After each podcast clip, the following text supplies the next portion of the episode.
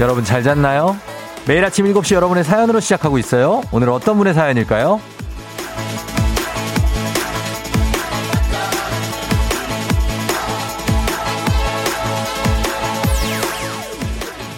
'인터넷 카페 동대문구 맘 이야기'의 찐찐 휘경맘님. 코로나로 사람 자체를 못 만나니 얘기할 사람도 없고 독방 육아로 지쳐가는 저에게 라디오가 힘이 되네요. 이 글에 댓글 달아주신 답십리 귀요미님. 저도 라디오 없으면 숨 막혔을 거예요. 아침에 일어나서 조우종의 FM 댕진 틀어놓고 시작하는데 너무 재밌어요. 강추해요.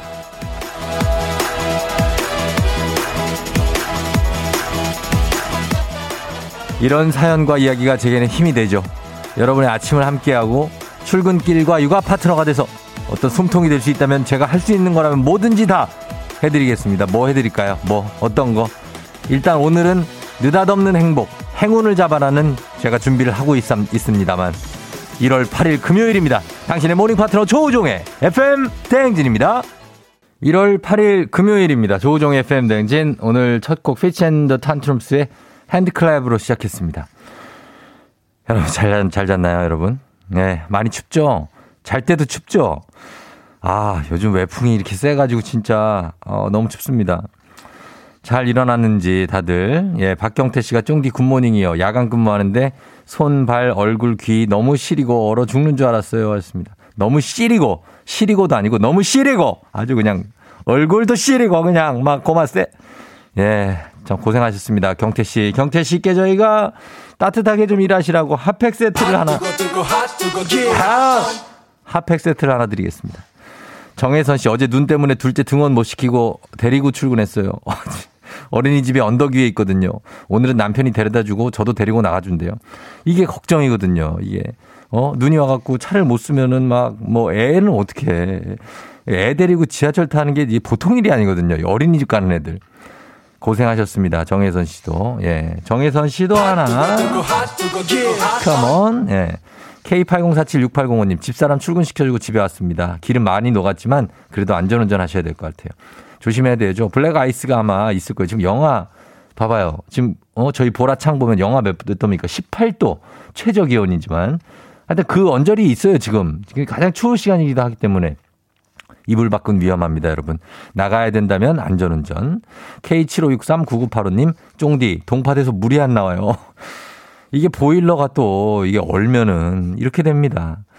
아, 이거 진짜 제일 난감한 그 상황인데, 이게. 얼른 사람 불러서 오늘 중으로 고쳐야 됩니다. 고치시라고. 다들 좀 힘을 내드리면서 에너지업 하면서 바로 핫팩 갑니다.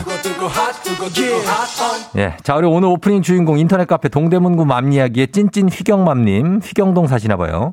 안타깝게도 FM 댕진을 듣지 않으셨지만 덕분에 답심리 귀요미님의 댓글이 소개가 될 수 있었습니다. 답심리 전농동 쪽, 요쪽에서. 찐찐 휘경맘님, 답심리 귀요미님. 혹시 다 듣고 계시면 연락 주시면 저희가 주식회사 홍진경에서 더 만두 바로 보내드리도록 하겠습니다. 그리고 저희가 2주 연속 연휴가 있었죠. 아, 오늘 아시죠? 금요일마다 찾아오는 굉장히 사행성 조장방송 느닷없는 행복 행운을 잡아라 준비되어 있습니다. 여러분 잠시만 기다려주시고요. 그리고 요즘에는 신년맞이 어떻게든 좀 선물을 드리고 싶은 마음에 난이도 하를 유지하고 있습니다. 문제가 쉽습니다. 초중고 퀴즈 애기야 풀자. 여러분 걱정하지 마시고 신청해 주세요. 단문 50원 장문 100원에 문자 샵 8910 8910입니다. 문자로만 신청하실 수가 있어요. 자 그러면은 첫 번째 행운 번호 바로 지금 갑니다.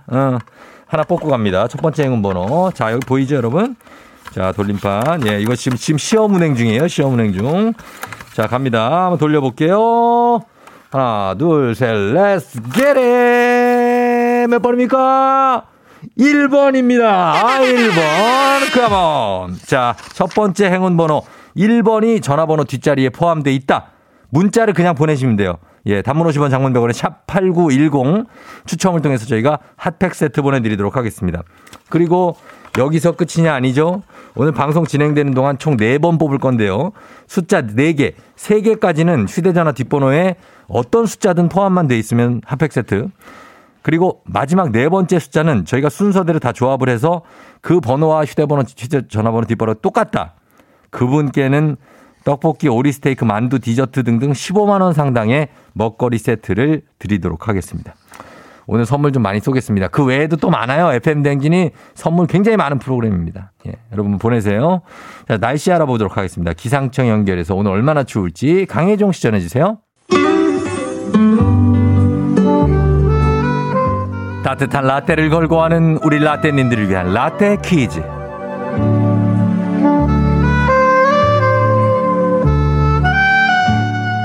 라떼는 마리아님들에게는 추억이, 애송이분들에게는 재미가 쏟아지는 라떼 퀴즈. 따뜻한 라떼와 건강한 오리를 만나다 다양오리에서 오리 스테이크 세트가 준비되어 있습니다.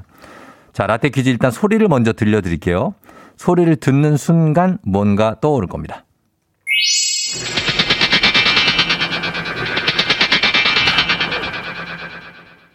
이 소리. 야, 이 소리 진짜 뭔가 떠오른다. 듣자마자. 그쵸? 여러분, 7, 80년대 우리나라에 큰 흥행을 한 외화. 예, 그거 맞습니다. 초능력을 가진 캐릭터가 멀리 있는 물체를 볼 때 나오던 효과음인데 다시 한번 들어보세요.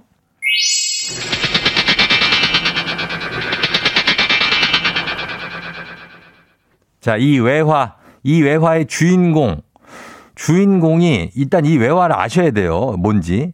주인공의 몸값을 맞추는 문제입니다. 이 몸값.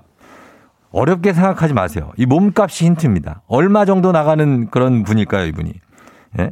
몸값에 얼마나 나가는 사나이, 예, 그분. 숫자로 정답을 보내주세요. 단문 50원, 장문 100원에 문자 샵 8910으로 보내주시면 되겠습니다. 추첨을 통해서 정답자께 따뜻한 라떼 쫙쫙쫙쫙 좀 쏘도록 하겠습니다. 자, 음악 나가죠. 노라조의, 유분 아닌데, 슈퍼맨. 노라조의 슈퍼맨 살짝 듣고 왔고요. 자, 오늘 라떼 퀴즈 이제 정답 발표하도록 하겠습니다. 과연 이분의 이름, 몸값이 얼마일지. 7812님 헐크. 헐크 아닌데. 8868님 바야바. 바야바도 생각난다. 서린인데. K80645757님 소머즈. 이건 여자분인데. 저는 아까 사나이라고 그랬는데. K80476805님 원더우먼 씨도 여자분. 자, 그러면 한번 가도록 하겠습니다. 3486님 100만 볼트의 사나이. 맥과이버와 쌍벽을 이루는 100만 볼트. 자, 3386님 나와라 가제트 발 하셨는데 정답 발표하겠습니다. 정답은 바로 두구두구두구두구두구두구 600만이죠. 600만. 600만 불의 사나이죠. 100만 볼트의 사나이, 이거 누구지? 100만 볼트 전기맨. 600만이었습니다. 저희가 정답자 추첨 통해서 라떼 모바일 쿠폰 바로 쏘도록 하겠습니다. 저희가 선물 많다고 그랬더니 지종순 씨가 많으면 뭐하나 받지 못하는 걸 이러는데, 지종순 씨, 종순 씨 죄송하지만 저희가 선물 2개 드린 걸로 지금 돼 있거든요. 예, 그리고 3154님 보내도 안 주던데 그래도 보내보지요. 쫑디 추워요. 추위에 수고. 여러분 보내도 안 준다 막 이런 생각하시는 분들 있죠. 보내보세요. 저희가 드립니다. 그리고 3154님은 저희가 지금 아직까지 안 드렸어요. 그래서 핫팩 드립니다. 예, 그래 드리니까 그거 안 줄 걸 이렇게 생각하지 마시고 보내시면 되겠습니다. 자, 오리 세트 당첨자는 방송 끝나고 나서 조우종의 FM 대행진 홈페이지 선곡표 게시판 확인해 주세요.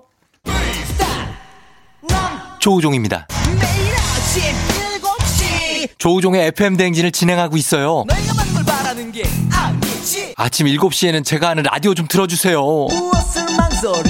망설이지 말고 틀어주시면 됩니다.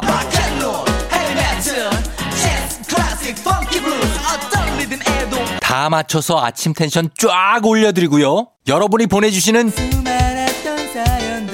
제가 맛깔나게 소개해드리고 선물도 푸짐하게 드리니까요. 혹시라도 다른 라디오 듣고 계셨다면 조우종의 FM 대행진.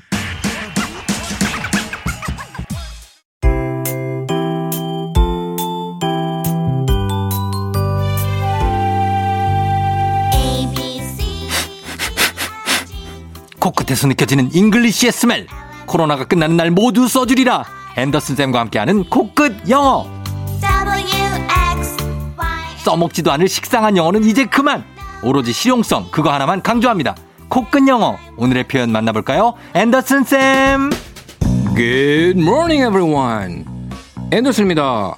오늘은 쇼핑할 때 유용하게 쓸 수 있는 표현 하나 살펴보시죠. 입어봐도 될까요? 라는 표현이 있어요.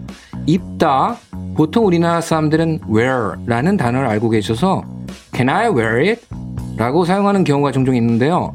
이건 어린아이가 학교 가기 전에 허락을 받는 느낌? 그런 느낌의 표현이 될 수 있어서 쇼핑할 때는 Can I try it on. 이거 입어봐도 돼요는 Can I try this on? 저거 입어봐도 돼요는 Can I try that on? 이렇게 바꾸시면 됩니다.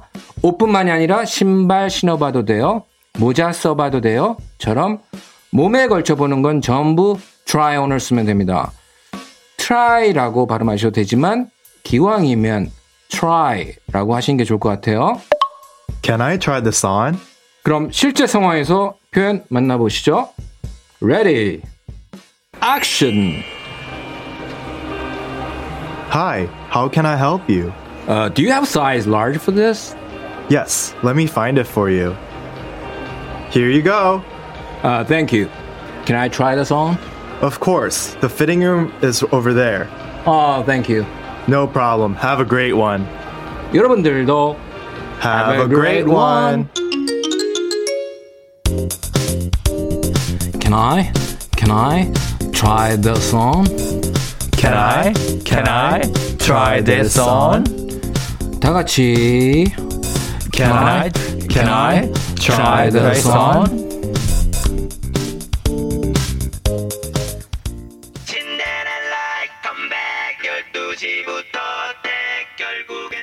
서인영 신데렐라. 서인영의 신데렐라 듣고 왔습니다. 앤더슨 선생님과 함께하는 코로나가 끝나면 모두 써주리라 코끝 영어. 여행 가서 한 번쯤 하게 되는 쇼핑, 의류 매장 쇼핑할 때 유용하게 사용할 수 있는 표현이죠. 저 한번 입어봐도 될까요? Can I try it on? 이거 한번 입어봐도 될까요? Can I try this on? 요거 배워봤습니다. 자, 오늘도 7시 30분 FM 댕진 공식 인별그램 그리고 유튜브에 올려놓겠습니다.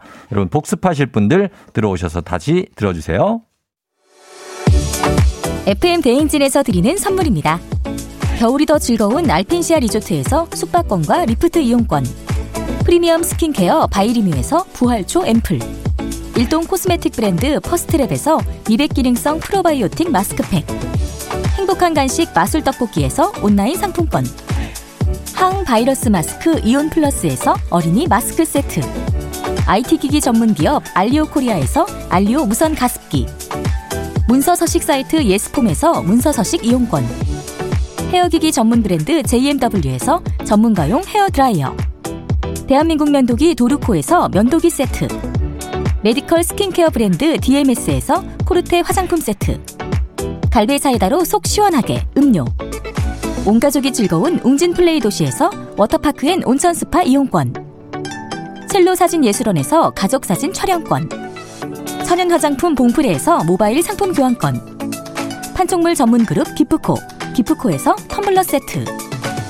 하루 72초 투자 헤어맥스에서 탈모 치료기기, 아름다운 비주얼 아비주에서 뷰티 상품권, 지그넉 순간 지그넉 비피더스에서 식후 유산균, 의사가 만든 베개 시가드 닥터필로에서 3중 구조 베개, 브랜드 컨텐츠 기업 유닉스 글로벌에서 아놀드 파마 우산, 한식의 새로운 품격 사홍원에서 제품 교환권, 내 몸에 맞춤 영양 마이니에서 숙취 해소용 굿모닝 구미, 자연과 과학의 만남 뷰인스에서 올인원 페이셜 클렌저, 당신의 일상을 새롭게 신일전자에서 간편세척 가습기, 건강한 기업 오트리푸드 빌리지에서 재미랩 젤리스틱, 향기로 전하는 마음 코코도리에서 디퓨저, 쫀득하게 씹고 풀자 바카스맛 젤리 신맛, 핫팩 전문기업 TPG에서 온종일 화롯불 세트, 유기농 생리대의 기준 오드리선에서 유기농 생리대, 파워풀엑스에서 박찬호 크림과 메디핑 세트를 드립니다. 네, 자, 선물 라디오 최초 아침 7시 사행성 조장방송 느닷없는 행복 행운을 잡아라. 첫 번째 번호가 1번이었죠. 자, 이제 두 번째 번호 가도록 하겠습니다. 자, 두 번째 번호, 예, 보입니까? 보이죠? 예, 자, 돌립니다. 자, 두 번째 번호 뭐가 될지 하나, 둘, 셋. 몇 번이요? 두 번째 번호는 4번입니다. 4번. 자, 4번 나왔어요. 휴대전화 뒷번호에 4번 포함되어 있다는 분들 문자 보내주시면 됩니다. 저희 핫팩 세트 많이 쏩니다. 자, 단문 50원 장문병원에 문자 샵 8910. 나머지 번호는 잠시 후에 또 뽑아볼 테니까 놓치지 마시고 여러분 지금 보내세요. 음악 듣고 올게요. 하동균, 그녀를 사랑해줘요. Yeah, 조우종을 울려라. 우리 모두 종을 울려라. 출근길 FM 대행진은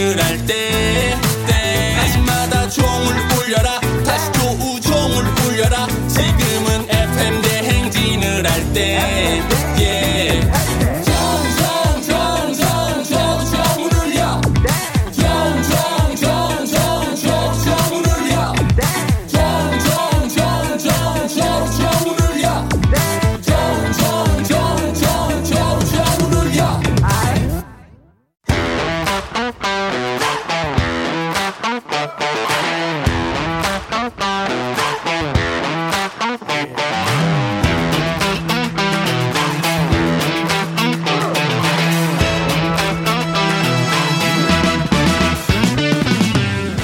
학연 지연만큼 사회를 좀먹는 것이 없죠. 하지만 바로 지금 여기 FM 대행진에서만큼 예외입니다. 학연 혹은 지연의 몸과 마음을 기대어가는 코너. 애기야 풀자. 퀴즈 풀자 애기야.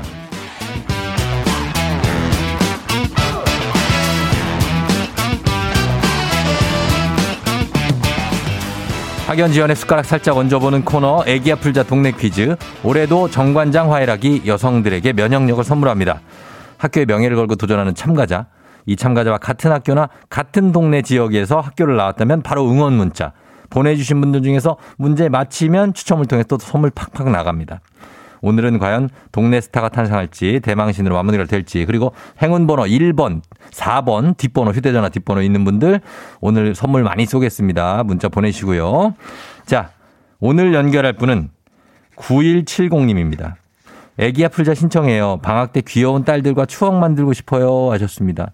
아, 저랑 어떤 그 소망이 똑같은 그런 분이네요. 그래서 한번 걸어봅니다. 이분은 딸들이 몇 살일지. 여보세요. 난이도 하 10만 원 상당의 선물을 거린 초등 문제, 난이도 중 12만 원 상당의 선물을 거린 중학교 문제, 난이도 상 15만 원 상당의 선물을 거린 고등학교 문제 어떤 거 선택하시겠습니까? 고등학교 문제 선택하겠습니다. 고등학교 문제를 선택하실 거예요? 네. 알겠습니다. 자, 고등학교를 준비하면서 어느 고등학교 누구신지 소개 부탁드립니다. 충남 서산의 서령고 다녔던 김기현입니다. 김기현이요? 예. 충남 사람이요? 예, 충남 서산입니다. 충남 서산이요? 우리 외가가 저 충남 공주요. 아, 그래요? 그래요. 아, 반가워요. 반가워요. 아이고, 이거 뭐 서산에 이름이 뭐라고 그랬죠? 김기현입니다. 중학, 저기, 고등학교는? 충남 서산에 있는 서령고입니다. 서령고. 네. 학교 이름 멋있다. 서령고. 네. 예, 서령고다. 서산은 저도 잘 알죠. 여기 가봤어요. 아. 예, 여러 번 가봤어요, 거기. 네. 예, 다음에 놀러오세요. 네. 김기현 씨는 지금 어떻게, 출근을 어디서부터 어디까지 하는 그 회사원이에요? 네. 시청 공무원이고요. 아, 서산시청이요? 네. 네. 아, 그래요? 네. 네. 한 5분 거리에 있습니다. 그러면 저 보시지 않았어요, 혹시? 못 봤어요? 아, 예. 그 문화회관에서. 예, 예. 그때 그 특강했을 때 갔었거든요. 예, 특강했었는데, 네. 맹시장님 네. 맞죠, 아직? 맹시장님. 네, 맞습니다. 네. 맹정호 시장님. 아, 그러니까 맹정호 네. 시장님. 네. 아, 그 저 안면이 좀 있는 분이네, 기현 씨. 아, 네, 그거 감동받았어요. 네. 예, 예, 예? 감동 진짜 많이 받았어요. 아유, 별 말씀을요. 네. 제가 감사했는데, 기현 씨. 네. 그 딸들이 몇 살이에요? 아, 딸들이 12살, 10살이에요. 12살, 10살? 네. 아, 너무 애들하고 나가 놀고 싶죠?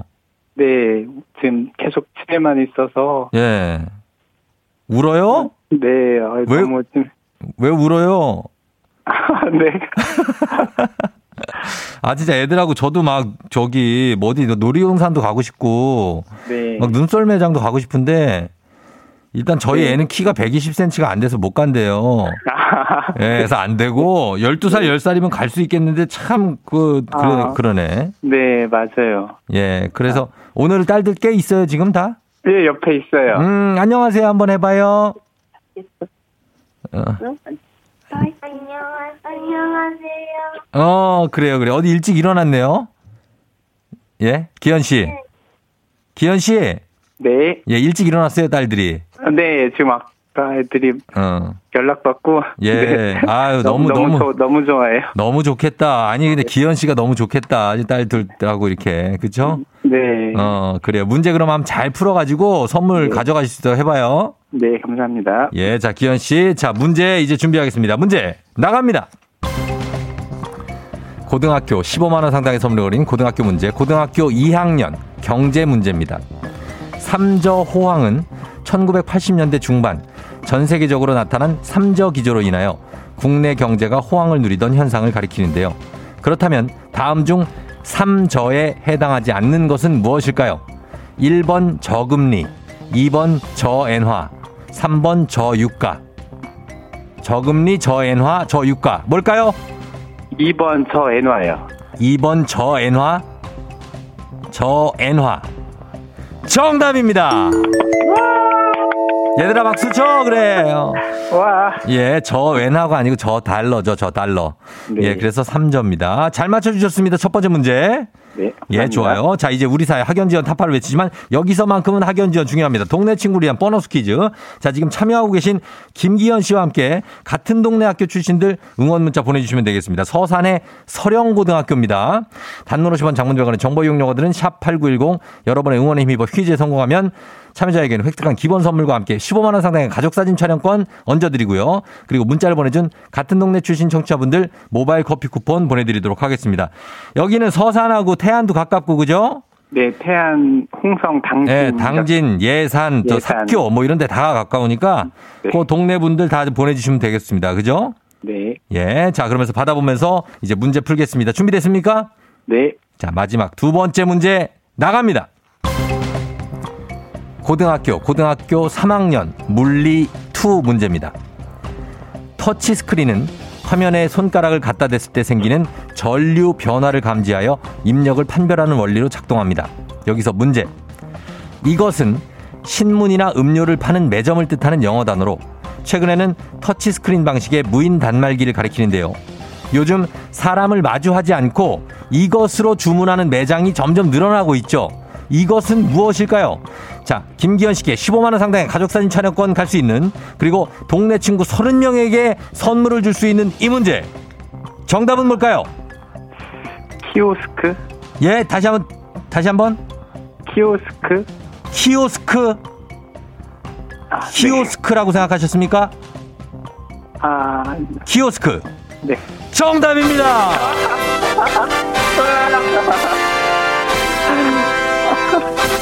예. 아이고 좋아하시는 것들 이렇게 왜 이렇게 수줍게 좋아해요? 한번 소리 한번 질러줘요. 와. 예, 그것도 애들 좋아한다니까 막 와 네. 그러면. 예. 아 너무 좋다. 네. 아 축하합니다. 네, 기현 씨. 감사합니다. 네.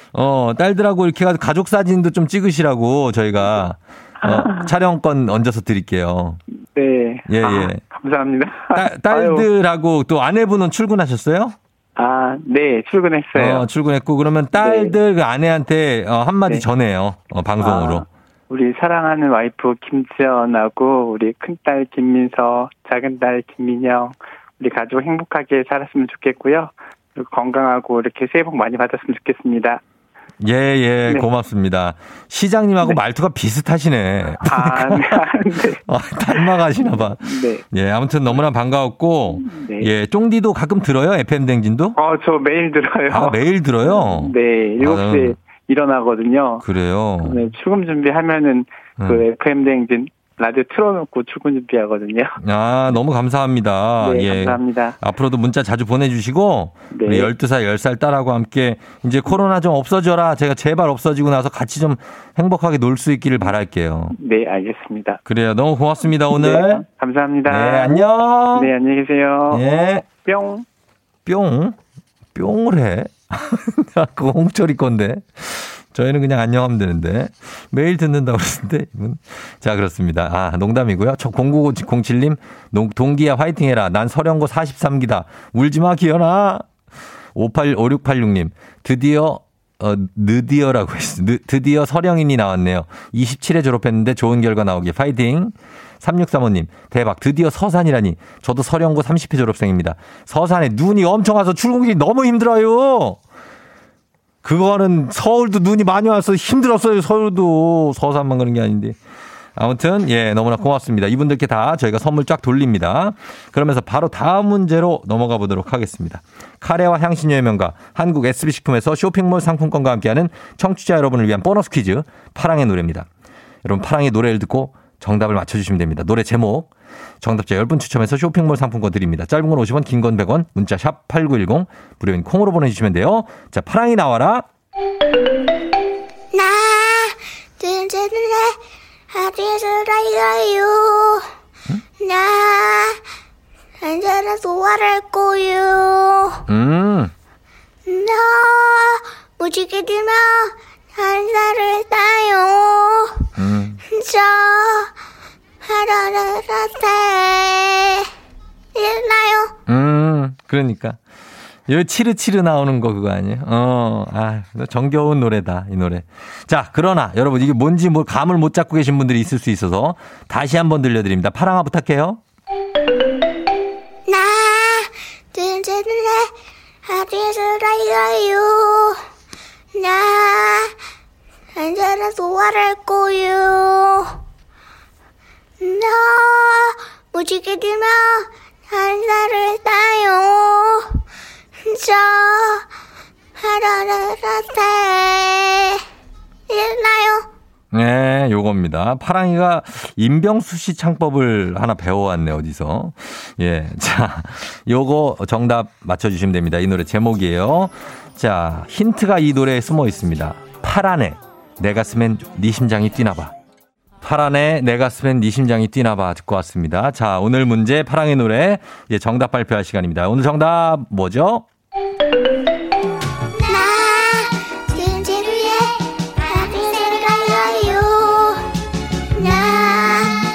안델센 소화를 꼬요.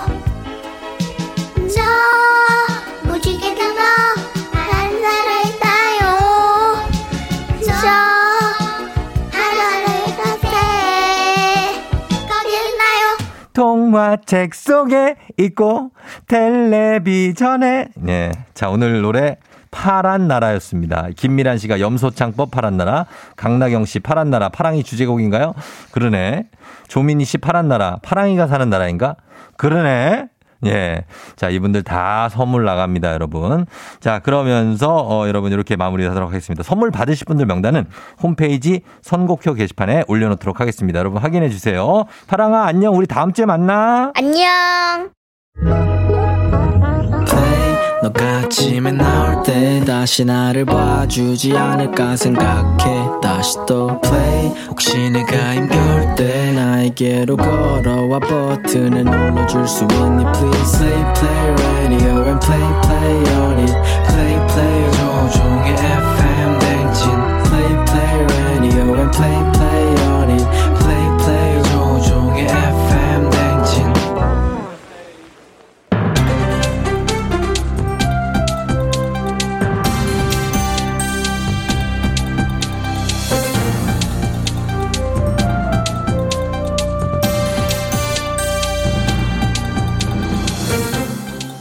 안녕상의 빅마우스, 저는 손석회입니다.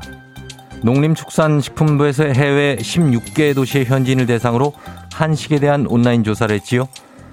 일단 설문자의 절반 이상이 한식을 알고 있다고 답했고요. 매년 한식에 대한 인지도는 꾸준히 높아지고 있지요. 안녕하십니까. 고래 김준환입니다. 한식. 야, 이거 뭘 먹어도 맛있죠.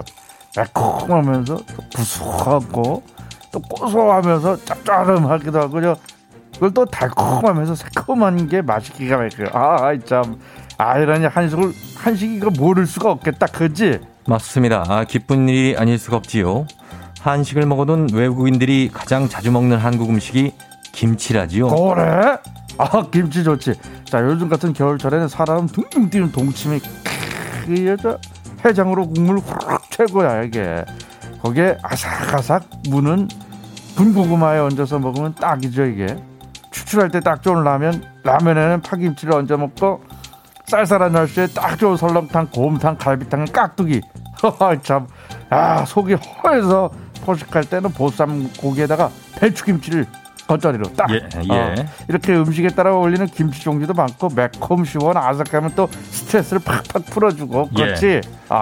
누룽지에 갓김치도 최고지요. 그걸 내가 뺐구나. 침이 꼴깍꼴깍 넘어가는데요. 자주 먹는 건 김치지만 또 가장 선호하고 좋아하는 것은, 그거 말하지 않아도 알 것 같아요. 이미 사운드가 들려요. 이게 막 기름에 튀겨내서 바로 먹으면 아주 기절하는 그만. 치킨은 양손으로 닭다리를 잡고 뜯어야 될 맛인데, 거기에 중간중간 치킨물을 두세 알씩 먹어줘야 돼요. 그래야 퍽퍽함이 내려가고 무한대로 치킨을 먹을 수가 있는 비밀이야. 그렇습니다. 그러면 김치와 치킨 중에서 김준현 씨는 뭘 더 선호하시는지요? 뭘 더 선호. 김치와 치킨 중에 선호는 그만 말씀하시고 빨리 선택하시지요. 지금 선호라는 말에 선호 중에 최고는 김선호라고, 김선호를 선호한다라면서 작가들이 배우 김선호를 외치고 있지요. 그래? 김선호 씨는 저 작가들이 마음을 알기나 하는지 모르겠네. 전혀 모르지요. 그렇겠지. 예, 모르는데도 저렇게 좋다고 난리지요. 참 어떻게 보면 불쌍한 애들이지요. 딱 봐도 좀 불쌍해 보이긴 해요. 근데 치킨과 김치 왜 하나를 선택해야 됩니까? 아니 그 치킨에 김치를 얹어 먹어봤어요? 꿀맛이야. 이거 값이면 또 배가 돼 이게.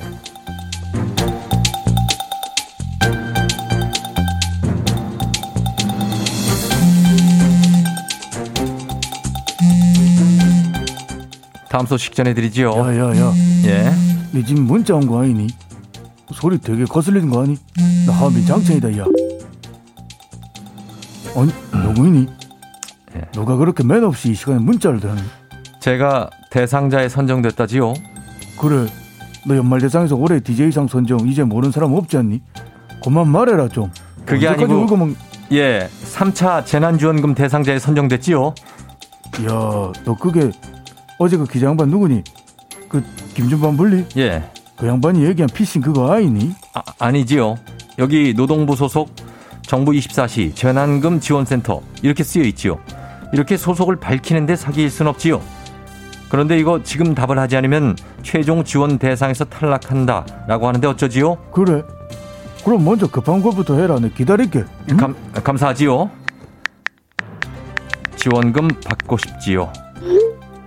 야 이제 시작해도 되는 거이니? 응? 자, 왔니? 아우 참 편하게 확인해라. 자 죄송하지만 지금 신청서를 지금 보내달라고 하지요. 오, 그랬니? 보내라. 내 기다리면 되니까 보내라. 예, 감사하지요. 자 이름 조우종. 손석회 아니니? 아자 손석회지요. 이름 손석회. 주민번호하고 계좌번호. 야야야. 예. 계좌번호. 그까지 쓰라 아니니? 예. 피싱 아니니? 예? 어제 그 기자 양반 그러지 않았니? 아니지요. 여기 지금 압류통장 주의 경고문구까지 이렇게 쓰여 있지요. 저 손석회입니다. 똑똑하지요. 자 이제 다 됐지요? 그럼 뭐 당첨이니? 입금 언제 된다니? 얼마나 준다 하니? 그건 잘. 야 물어보면 안 되니? 내가 대신 전화해보면 안 되는 거이니? 야야 전화 줘봐라. 아니. 이 번호. 잠깐 기다려봐라. 신호 간다. 야야. 응? 귀여워. 니 똑똑하다 야. 아하. 예. 대박이야. 예. 이거 어떻게 하면 좋니? 그렇습니다. 당첨이라는 거지요? 당했지. 피싱에. 당해? 없는 번호. 응? 없는 번호란다 야. 없는? 이야 이 기자 양반 말 좀 들었지. 어제 들은 걸 까먹었니? 와, 그거니? 당했네.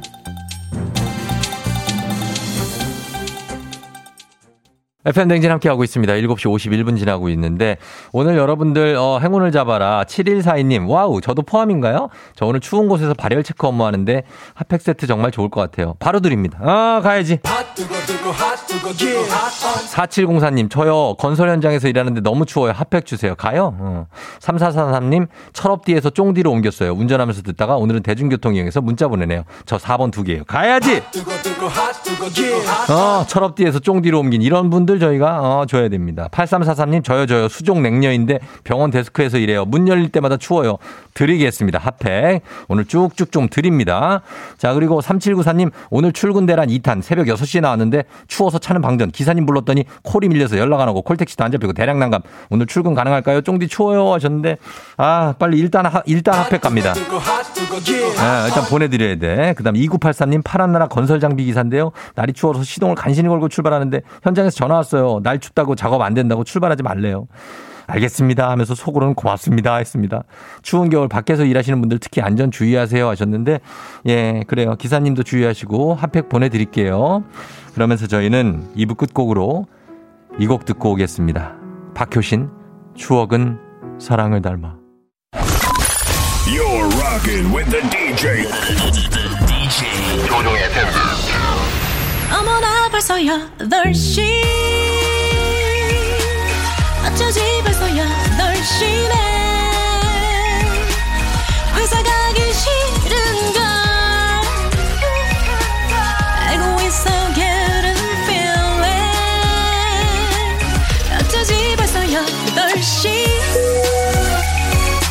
여러분, FM 댕진 기장 조우종입니다. 안전에 완전을 더하다. TA항공과 함께하는 벌써 8시요. 오늘은 라스베이거스로 떠납니다. 금요일마다 찾아오는 사행성 조장 방송 느닷없는 행복 행운을 잡아라. 라스베이거스의 행운을 잡아보면서 지금 금요일 아침 상황 기장에게 바로 알려주시기 바랍니다. 단문 50원, 장문 100원의 정보 이용료들은 문자 샵 8910, 콩은 무료입니다. 자, 그럼 비행기 이륙합니다. Let's get it!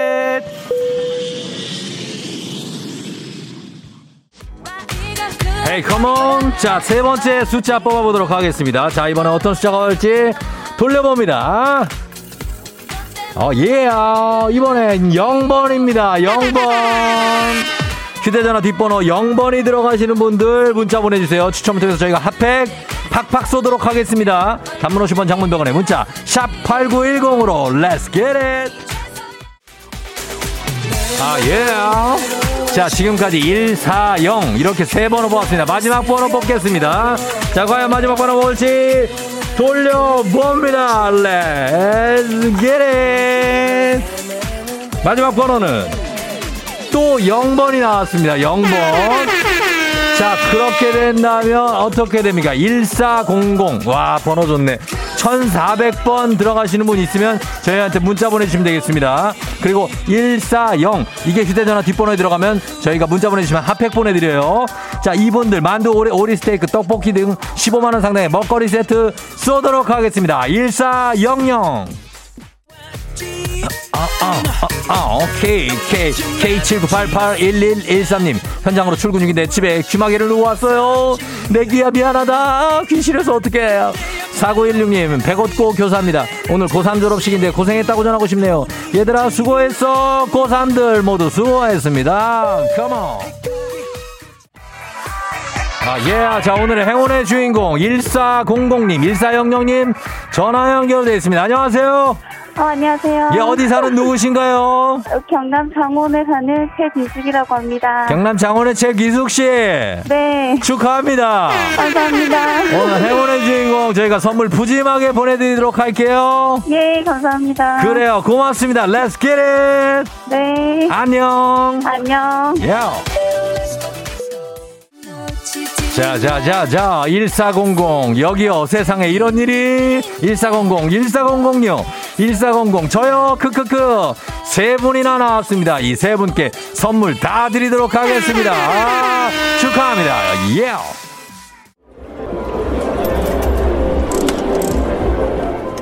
FM 댕진 벌써 8시 라스베가스에 도착했습니다. 사행성 조장 방송답게 오늘 여러분 모두에게 터졌습니다. 잭팟! 축하합니다. 이제 그 돈으로 뭘 할지 계획만 세우시면 되겠습니다. 코로나 시대 여행을 떠나지 못하는 우리 청취자들을 위한 여행지 ASMR. 여기는 라스베이거스입니다. 내일도 원하는 곳을 안전하게 모시도록 하겠습니다. 여러분 땡큐 베리 감사합니다. 자, 날씨 알아보겠습니다. 너무 오래 하지 마세요. 거기 그 돈 가지고 날씨 알아보도록 하겠습니다. 기상청 연결합니다. 날씨 기상청 강혜종 씨 전해주세요.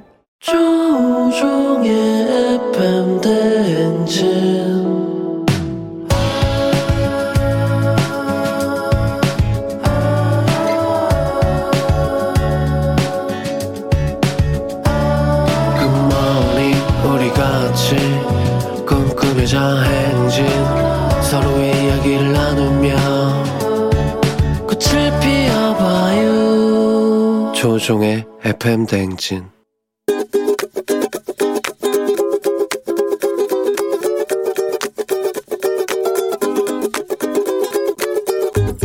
저는 이제 돌 다 돼가는 아기를 키우고 있는 엄마인데 코로나 때문에 아빠가 재택근무를 하고 있어서 도와줄 수 있는 사람이 옆에 있어서 마음이 되게 든든해요. 근데 늘 뭔가 부탁하면은 매뉴얼을 처음부터 끝까지 다 다시 몇 번이고 다시 말해줘야 하는 그 번거로운 프로세스가 줄어들지가 않는 것 때문에 남편한테 잔소리를 하고 싶어요. 오빠, 이제 1년쯤 유찬이 같이 키우고 있는데 익숙해질 법도 한데 익숙해지지 않는 오빠. 기저귀 가는 것도 많이 해봤지? 이제 그것도 알아서 잘 챙겨가지고 갈고 애기 가방 싸고 이런 것도 뭐뭐 필요한지 이런 거 이제 알 법도 하니까 오빠도 이제 스스로 생각해서 뭐가 필요할지 한번 생각해봐. 나한테 이제 그만 묻고. 유튜브에서도 오빠 좋아하는 거 많이 보잖아. 그런 거 10개 볼 때 육아 채널도 한 3, 4개 껴서 봐. 열심히 하는 것만큼 이제 실력을 좀 키우고 좋은 엄마 아빠가 됐으면 좋겠어. 같이 해줘서 너무 고마워. H.O.T의 홀로서기 듣고 왔습니다. 예, 이은경 씨, 크크크, 너무 웃겨요. 크크크크크. 저희 신랑인가요? 하셨는데. 아, 잔소리요? 3129님, 항상 선곡 대박이라고 생각하는데 오늘 H.O.T 홀로서기 진짜 대박이네요. 하셨습니다. 남편 홀로 서줘야 돼요. 예, 남편이. 전경수 씨, 본인의 일이 아니라고 생각하니 머릿속에 입력이 안 되는 겁니다. 유유. 참고로 이건 제가 맨날 만화님께 듣는 말입니다. 예. 우리 유찬 아빠, 익숙한 듯 익숙한 것 익숙하지 않은 너. 예. 가방 싸기라든지 기저귀 갈기 이런 거 좀 조금 더 잘 좀 해달라는 어떤 그런 잔소리였습니다. 고윤진 씨가, 예. 경고 아닌 경고 같은데 살짝 무섭습니다. 요거 긴장해야 됩니다. 자, 부탁 좀 드리면서 오늘 유고원 리포터 오늘도 감사합니다. 저희는 범블리 모닝 뉴스로 다시 올게요. 조우종의 FM 대행진과 함께 오늘은 어제보다 더 활기찬 아침 조우종의 FM 대행진과 함께 오늘은 어제보다 더 새로운 아침 조우종의 FM 대행진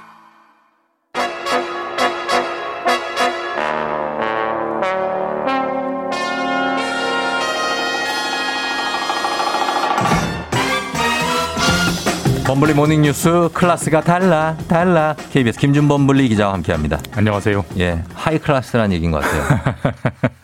예, 감사합니다. 입사할 때 김준범 기자가 한 몇 등 한 것 같아요? 입사할 때 모르죠. 그건 뭐 가르쳐 주질 않아서. 아, 안 가르쳐줘요? 그 뭐 아세요? 등수? 아니 뭐 우리 몰라. 우리는 우리 동기는 네. 뭐 자기가 막 수석이다 그런 사람들이 있어가지고 네, 자기 혼자 그렇게 떠드는 거겠죠. 안 가르쳐 주죠? 네, 안 가르쳐 줘요. 무슨 입사할 때 등수를 가르쳐 줍니까? 그러니까 다 평등한 거지. 네, 한번 알게 되면 제가 말씀드리겠습니다. 알겠습니다. 네. 네. 자, 김준범 블리 기자와 함께하는 오늘의 뉴스. 예. 오늘은 어제가 저희 어제도 되게 많은 분들이 공부를 하셨지만 뭐 계속 이어집니다. 오늘도 정인이 사건. 예. 지금 재발을 막자는 취지로 여러 가지 후속 조치가 지금 굉장히 많이 진행되고 있는데 어떤 예. 점에 주목해서 봐야 될까요? 여러 가지가 있지만 네. 일단 이제 정인이를 사망하게 한 그 양부모 정말 엄벌을 받아야 될 그렇죠. 분들이죠. 이분들을 예. 재판이 시작돼요. 다음 주 수요일에 첫 재판. 13일이라고 하더라고요. 13일에 첫 재판이 예. 열리는데 문제는 그 학대를 한 양모, 양어머니 장모 씨라는 여성인데 네.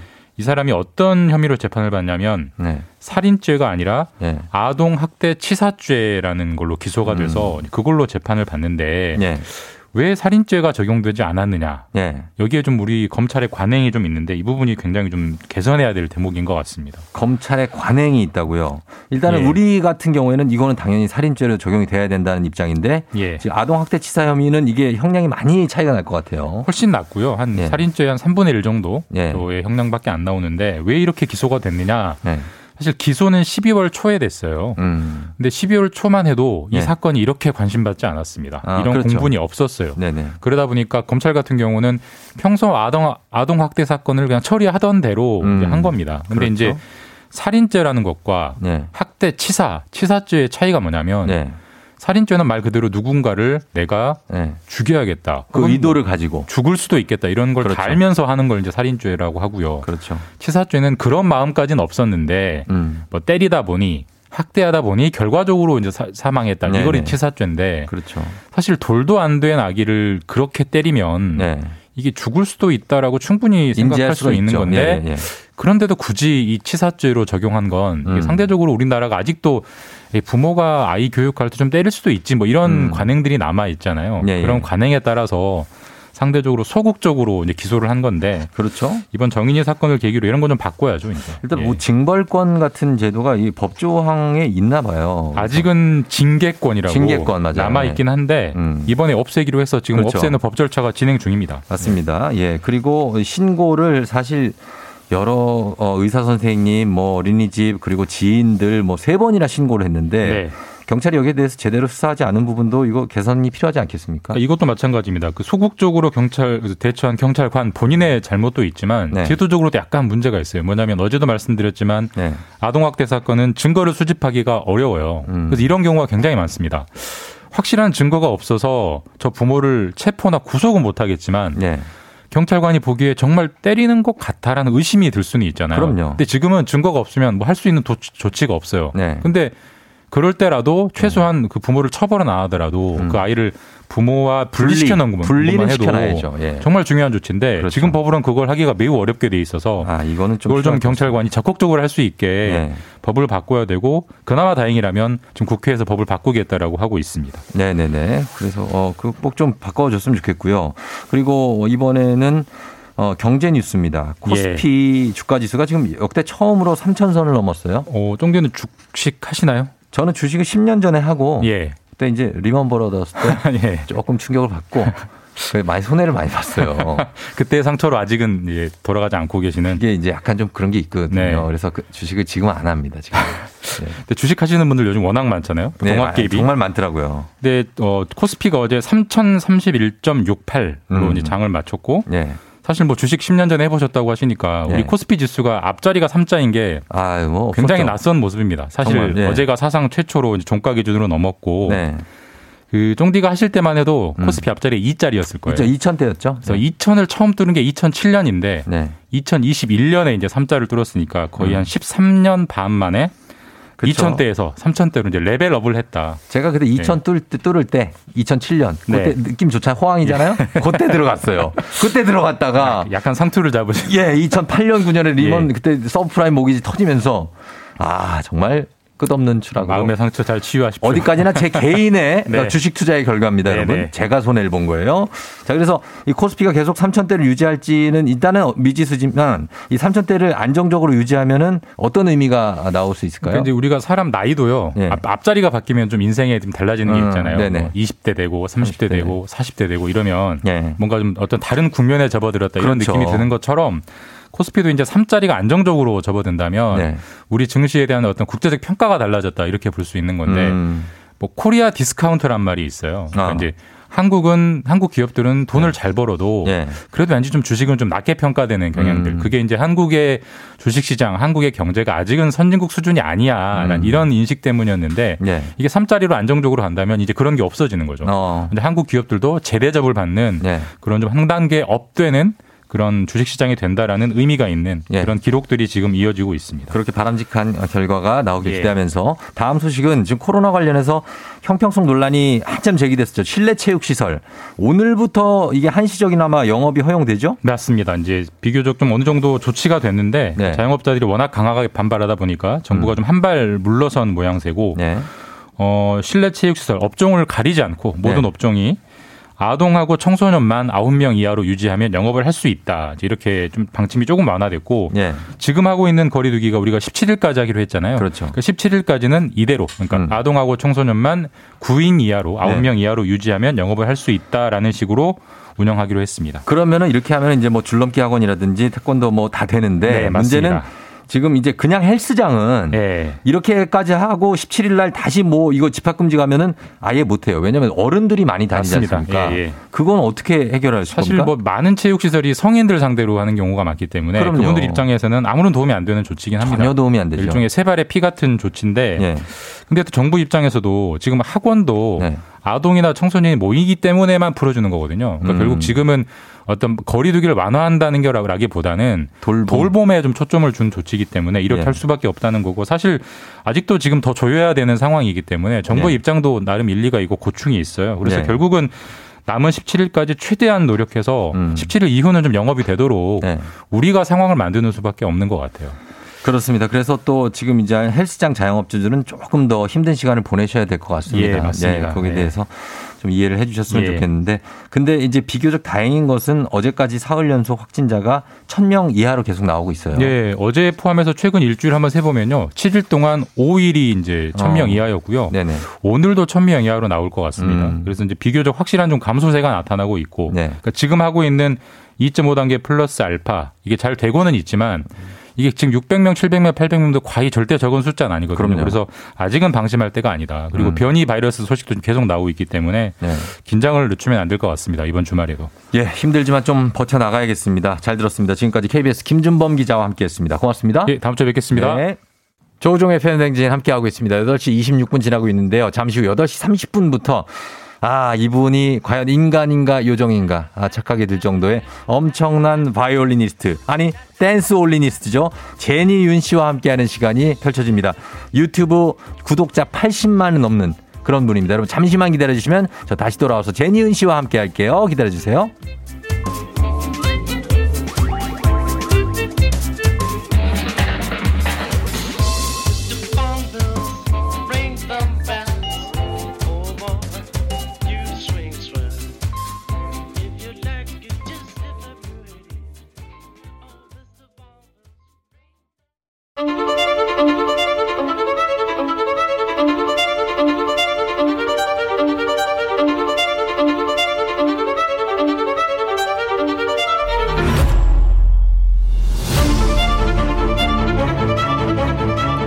음악은 세계 공용어라는 말이 있죠. 이분 그 말의 산 증인입니다. 유튜브 조회수 무려 3천만 뷰, 구독자 총 81만. 오직 바이올린과 춤으로 전세계 K-POP 팬들의 마음을 사로잡은 댄스 올리니스트 제니윤과 함께합니다. 신년 특집 한 사람을 위한 연주회.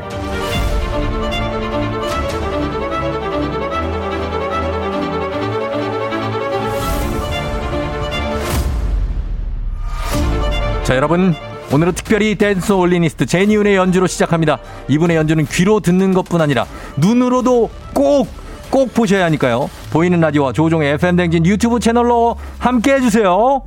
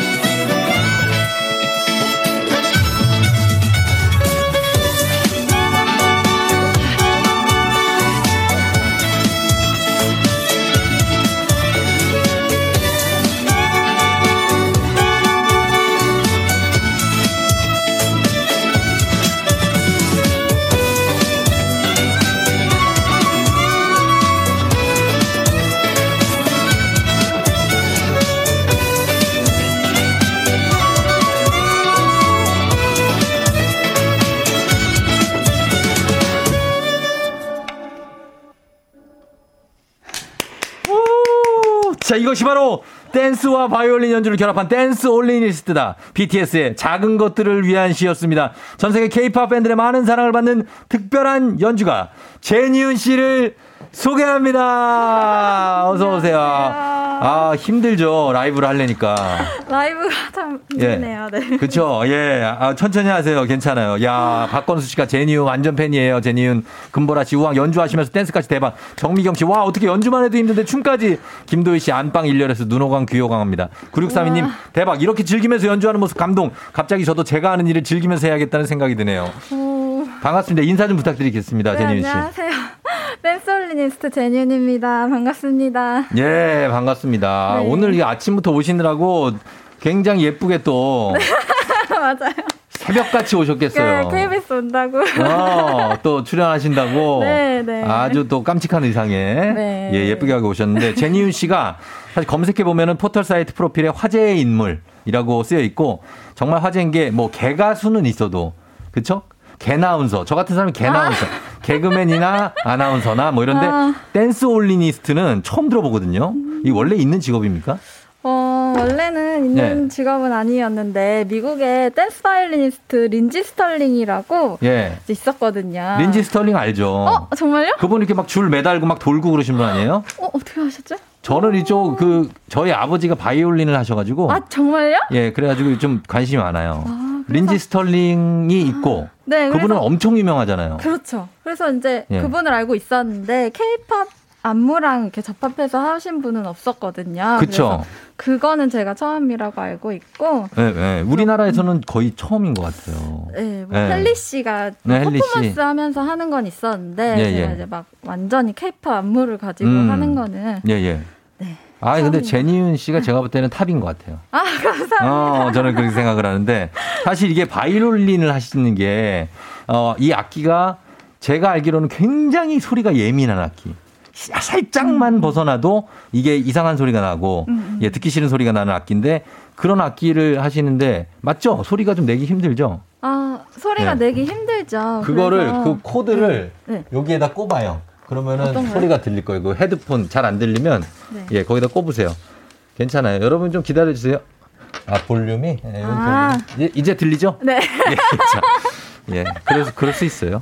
한숨 돌리셔도 돼요. 예, 우리 청취자 여러분들이 다 그 정도 여유는 다 주시니까. 아무래도 이제 뭐 춤도 추고 이제 바이올린 하셨으니까. 아, 네, 이거 올리는 거였구나. 예. 아, 네. 됐죠? 이제 아셨죠? 네. 어때요? 바이올린이 굉장히 예민한 악기인데. 바이올린이 소리가 내기가 참 어렵죠. 그래서 저도 항상 더 좋은 소리를 내려고 노력하고 기본기를 그래도 원리만 알면은 또 그렇게 어렵지도 않습니다. 아니, 그거야 바이올린 전공자시니까 그렇죠. 아니에요. 제가 이제 가르쳐 보면은 어린 아이들도 잘 배운다. 네, 잘 배워요. 그러니까 지금 바이올린 또 학원도 하시니까 그렇죠? 네, 네, 네. 분당에 있죠? 네, 맞아요. 저는 다 압니다. 그래가지고 지금 이 퍼포먼스는 한 자리에서 이제 바이올린만 지금 정성희 씨가 경수진 씨를 좀 닮은 것 같아요. 네. 감사합니다. 현선행 씨도 눈웃음이 경수진 씨 닮았다고. 어떻게 감사합니다. 예, 아닌가요? 위에만 닮은 건가요? 어떻게? 저렇게 나오는구나. 마스크를 지금 끼고 있어서 그런데 벗으면은 경수진이 나오나요? 아니면은 아니에요? 아니라고 합니다, 여러분. 절대 벗으면 안 되겠네요. 에이, 근데 제가 봤는데 왜 미인이시더라고요. 그래서 이 바이올린만 켜도 사실은 쉽지가 않습니다. 이거는. 근데 어떻게 댄스까지 접목하실 생각을 했어요? 제가 2016년 정도에 5만 구독자 이벤트를 한 적이 있는데 그때 이제 뭔가 특별한 거를 보여줘야겠다 해서 이제 시간을 달려서라는 여자친구의 곡에 바이올린 소리가 나와요. 맞아. 그 곡을 너무 예쁜 거예요. 안무도 예쁘고 그래서 시도해보자. 그래서 이벤트로 처음에 시작하게 됐어요. 아, 그때 반응이 좋았어요? 반응이 안 좋았어요. 안 좋았어요? 그러니까 팬분들은 너무 신기하고 좋아해 주셨는데 뭔가 지금처럼 엄청 대박이 나거나 그러진 않았었어요. 아, 저기랑 똑같은 린지 스털링하고 똑같은 시작을 하고 계시네. 아, 그분도 처음에 엄청 악평을 받았었잖아요. 아, 그렇대요? 저기 나갔었잖아요. 아메리카 갓 탤런트? 아, 그건 알고 있어요. 심사위원들이 엄청 혹평했어요. 바이올린이나 잘 켜라고. 아, 저도 그런 말은 들어본 적은 있었어요. 들어봤어요? 네. 아, 바이올린이나 잘해라? 너 바이올린 하던 거를 더 잘 이렇게 갖고 나갈 생각을 해야지. 딴 거 하고 있냐. 왜 옆길로 새냐. 네. 막 그런 얘기 하시는 분들도 있구나. 네, 그랬었어요. 근데 보면은 그걸 되게 성공적으로 해내셔가지고 영상을 보면은 연주와 그 안무를 완벽하게 소화를 하는 것 같아요. 네? 시간이 오래 걸려요. 제가 걸려요? 춤을 잘 추는 편이 아니라서. 잘 추시던데? 아닙니다. 그래서요. 네, 한 2주 정도를 춤에 몰입을 해서 연습을 하고 이제 촬영을 하게 돼서. 그럼 춤은 누구한테 배워요? 네. 처음에는 혼자 해보려고 했는데 아무래도 안 돼. 안 돼. 배워야 돼 역시. 아, 그래서 지금은 되게 잘 추시더라고요. 그러니까 지금 배우고 바이올린에서 그걸 또 맞추는 노력을 해야 되는 거죠. 네, 맞추는 것도 동작 하나하나씩 팔, 네. 다리, 팔, 다리 막 이렇게. 아, 그러니까 막 하면서 목도 막 이렇게 움직이시던데 바이올린은 원래 여기 뭐라 그러죠? 이 목 받침대? 네, 어깨 받침을 네, 딱 대고 해야 되잖아요. 네. 근데 그걸 막 뗐다가 붙였다 하시던데. 네, 어느 정도 이제는 조금 자유로워져가지고 네. 이렇게 좀 그렇게 뗐다가 네, 붙였다 지금 네. 보이는 라디오로 여러분 보실 텐데 이렇게 이런 정도는 할 수 있는 것 같아요. 아, 그래요? 네. 그렇게 가능하고 그리고 지금 대단하신 게 그때 5만 이벤트 하셨다고 했는데 네. 지금 유튜브 구독자가 80만이 넘었어요? 네. 야, 진짜 대단하네. 감사합니다. 아니, 저희도 조우종 FM 댕진도 지금 하고 너튜브 하고 있는데 어떻게 네. 하면 80만이 되는지 비결을 한번 알려주신다면. 네. 그냥 꾸준히 좀 올렸던 게 있었던 것 같고요. 예. 좀 어떻게 하면 예. 시청자들이 제 영상을 많이 봐줄까 이런 고민들을 정말 연구를 많이 했던 것 같아요. 아, 고민하고. 네, 고민하고 연구하고 예. 어떻게 하면 또 제 영상이 예. 많은 사람들이 봐주실 수 있을까 이런 부분에 좀 집중을 했던 것 같고 그리고 제일 집중했던 건 꾸준히 네. 잘하자. 꾸준히 잘하자. 네. 아, 꾸준히 올리면서 네. 그 퀄리티도 비슷하게 유지를 하니까. 퀄리티는 네. 사실 항상 높고 싶잖아요. 그렇죠, 근데 그렇죠. 이제 오래 하다 보니까 또 퀄리티만의 문제가 아니더라고요. 그럼 뭐가 네. 있어요? 딴 여러 가지가 있어요. 네, 좀. 춤추는 그런 뭔가 신나는? 지금 약간 잠 깬 거 맞죠? 약간 지금 정신 없는 것 같은데? 어떻게 해요? 이거 이 시간에 살짝 일어나 본 적이 없어. 살짝 주무실래요? 어떻게 할래요? 지금 저기 생방인데 8시 30분인데. 아, 졸려. 이 시간에 주무시는 시간이죠? 맞아요. 너무 일찍 모셔갖고 죄송합니다. 예. 하여튼 그래서 저희가 이게. 무슨 말하고 있는 건지. 아니요, 잘하고 있습니다. 그래서 저희가 일단은 오늘 신년 특집 한 사람을 위한 연주회를 준비해서 갑니다. 댄스 올리니스트 제니윤 씨와 함께하고 있는데 오늘 특별한 시간을 준비를 했습니다. 이름하여 오직 단 한 사람을 위한 연주회. 자, 기쁜 일, 슬픈 일, 힘든 일, 축하받고 싶은 일, 뭐 위로받고 싶은 일 등등등 여러분 이 순간 제니윤 씨의 연주가 너무나도 필요한 분들 바로 사연 보내주시면 됩니다. 주인공인 한 분께 오늘 제니윤 씨가 즉석에서 특별한 라이브 연주를 해드려요. 자, 보내주실 곳 샵 8910 짧은 건 50원 긴 건 100원 콩은 무료입니다. 저희가 문정혜 씨가 딸아이랑 같이 보고 있어요. 초3 딸도 바이올린을 배우고 있어서 그런지 초집중해서 보네요. 우리 딸도 오늘부터 바이올린 들고 춤추는 거 아닌가 해서요 하셨습니다. 아, 그리고 이순희 씨, 제니윤님 제가 바이올린 배울 때 도움 많이 받았었는데 FM 댕진 나오셔서 너무 반갑습니다 하셨습니다. 자, 그럼 한번 가볼게요. 첫 번째 사연 주인공이 저희가 인별그램을 통해서 들어온 사연이 있거든요. 보겠습니다. 자, 9499님이 2020년 12월 31일 차였습니다. 제 달력은 2020년에 멈춰있네요. 달이 추운 건지 제 마음이 추운 건지 모르겠습니다. 진이야 돌아와주면 안 되겠니? 자, 이분을 위한 연주 바로 가능할까요? 제가 네. 선곡한 노래는 진이야.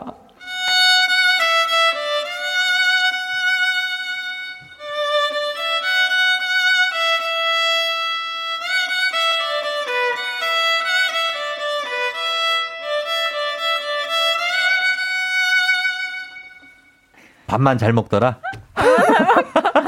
진이야, 너 밥만 잘 먹더라. 나도 밥 잘 먹을 거야. 이제는 널 잊을 거야. 예, 그래요. 알겠습니다. 아, 밥만 잘 먹더라 업무에. 예, 요걸로 위로를 해주셨습니다. 느낌이 있어요. 자, 다음 주인공 보겠습니다. 퀵디쉬님인데 7살 딸이 누굴 닮았는지 공부를 하면 정말 싫대요. 학습지 안 한 지가 벌써 1년이 넘어가는데 아직도 자기 이름을 거꾸로 씁니다. 다른 집도 다 이렇죠? 그렇다고 위로해 주세요. 제발 좀. 이분 위로 가능할까요? 이분. 딸을 위해서.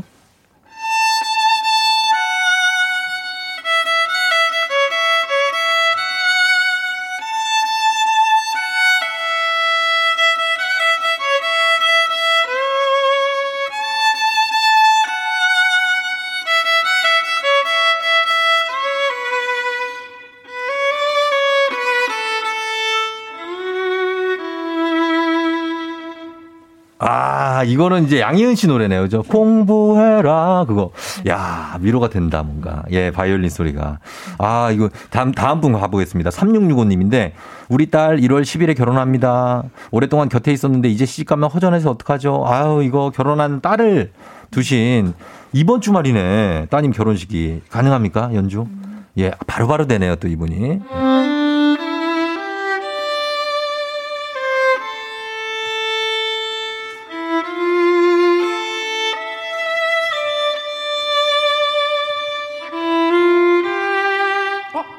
어? 왜요? 다른 노래를 하겠습니다. 다른 뭐예요? 왜 그래요? 왜? 자, 다시 한번 가보겠습니다. 다시 한번 갈게요. 예, 결혼하는 딸을 위해서. 네.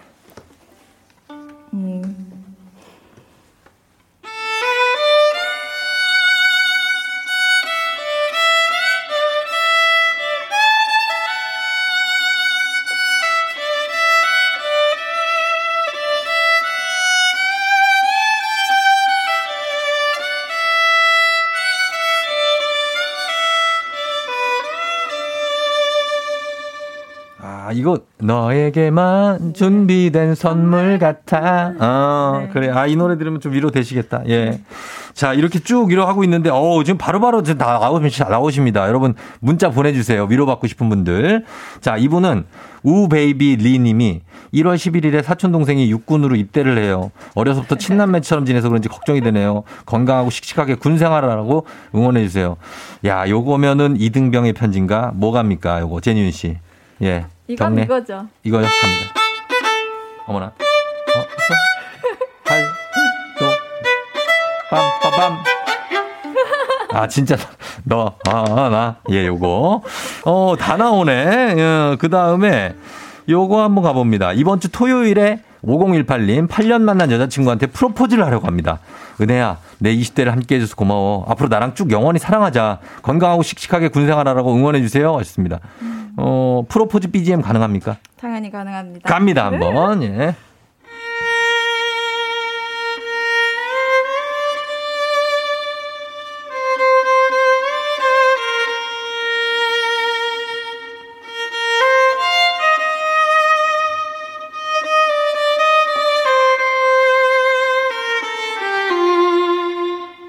와, 야, 이거 A Beautiful Day 이거 아니에요? 네네네, 크러쉬의? 네. 또 뭐 하시려고?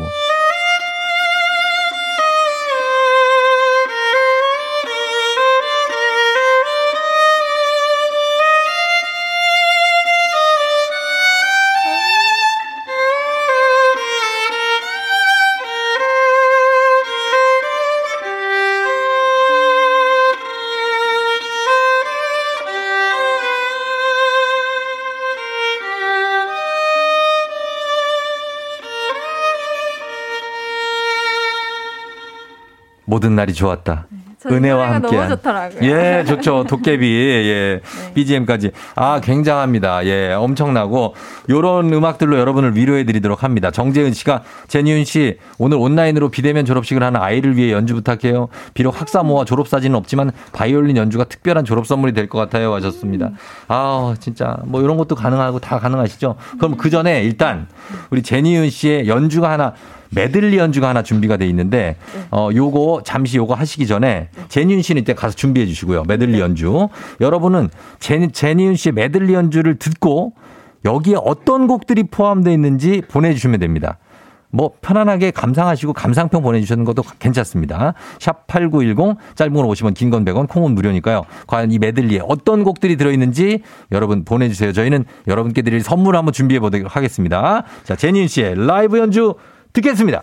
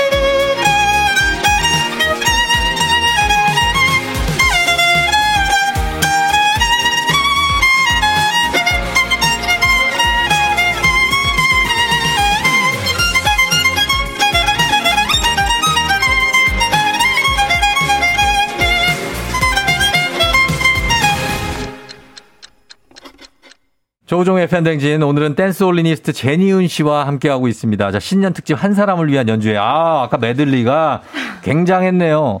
본인은 어때요? 잘하신 것 같아요? 아니요. 왜? 라이브를 이렇게 실내 스튜디오에서 네. 해본 적이 처음이라. 아니, 근데 너무 좋았어요. 사실 댄서들이 확 이렇게 화려한 거지 제가 이렇게 네. 화려하진 않거든요. 아니요, 화려했어요. 도예란 씨가 치얼업 티티 찐이야 7살 저희 딸이 다 맞췄네요. 이런 게 눈 호강 귀도 호강 아닐까요 하셨고요. 5347님 출근길 너무 새로운 아침 바이올린 소리에 잠이 깨고 기분 좋게 출근합니다. 가요부터 트로까지 섭렵 다 신기하다고 하셨고요. 그리고 권은비 씨가 트와이스 치얼업, 트와이스 TT, 댄스 더 나이트 어웨이, 영탁의 찐이야, 여자친구의 시간을 달려서 맞지 않냐고 하셨습니다. 정확하게 맞추셨네. 정확하게 맞추셨네. 이분들 다 선물 드립니다. 예. 자, 요거를 댄스 하면서 막 돌고 이러는 게 쉽지 않죠. 코드 잡을 때. 그렇죠. 돈 다음에 잡아야 돼요? 아니면 돌기 전에 잡아요? 동시에. 동시에? 네. 아, 그거 쉽지 않다, 진짜. 어제 연습 굉장히 많이 하셨죠? 네, 맞아요. 그거대로. 네. 됐어요? 그거대로? 아니요. 아니에요? 역시 연습은 항상 네. 엄청 많이 해야 되는 것 같아요. 많이 해야 되는 것 같고. 네. 예. 자, 그리고 아까 그 졸업식 아들 요즘엔 다 비대면 졸업식이에요. 그래서 좀 아쉬워하는 분들 많은데 그분들을 위해서 어떤 위로 아니면 응원의 음악 하나 연주해 줄 수 있을까요? 네. 짧게. 새로운 또 끝은 네. 새로운 시작이니까. 그렇죠. 네.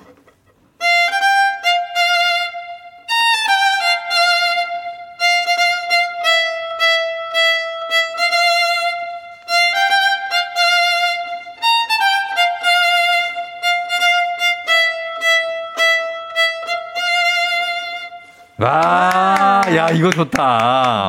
예, 가오의 시작이죠? 네. 아, 정말 좋은 시작할 것 같습니다. 우리 제니윤 씨 연주하느라 목소리 많이 못 들었는데, 네. 시간이 다 됐어요, 지금 거의. 어떠지? FM 댕진 가족들한테 오늘 어땠는지 한번 말씀 좀 부탁드릴게요. 우리 다들 좋아하고 계시거든요, 지금. 네. 오늘 너무 이렇게 제가 KBS FM 조우종 님도 네. 뵙고. 너무 반갑습니다. 네, 지금 너무 좋았고요. 네. 일단 공연 활동하기도 힘들고 요즘에는 그쵸. 네 다들 힘드신데 제가 이렇게 여기 와서 저도 네. 너무 힐링하고 제 연주 들려드릴 수 있어서 너무 영광이었습니다. 아유 별 말씀을. 예. 어제 11시까지 연습하시더라고요. 내가 다 봤어요. 저는 출연자 연구를 엄청 하고 오는 사람이에요. 어머. 11시 한 12분 아니 그때까지 하셨는데.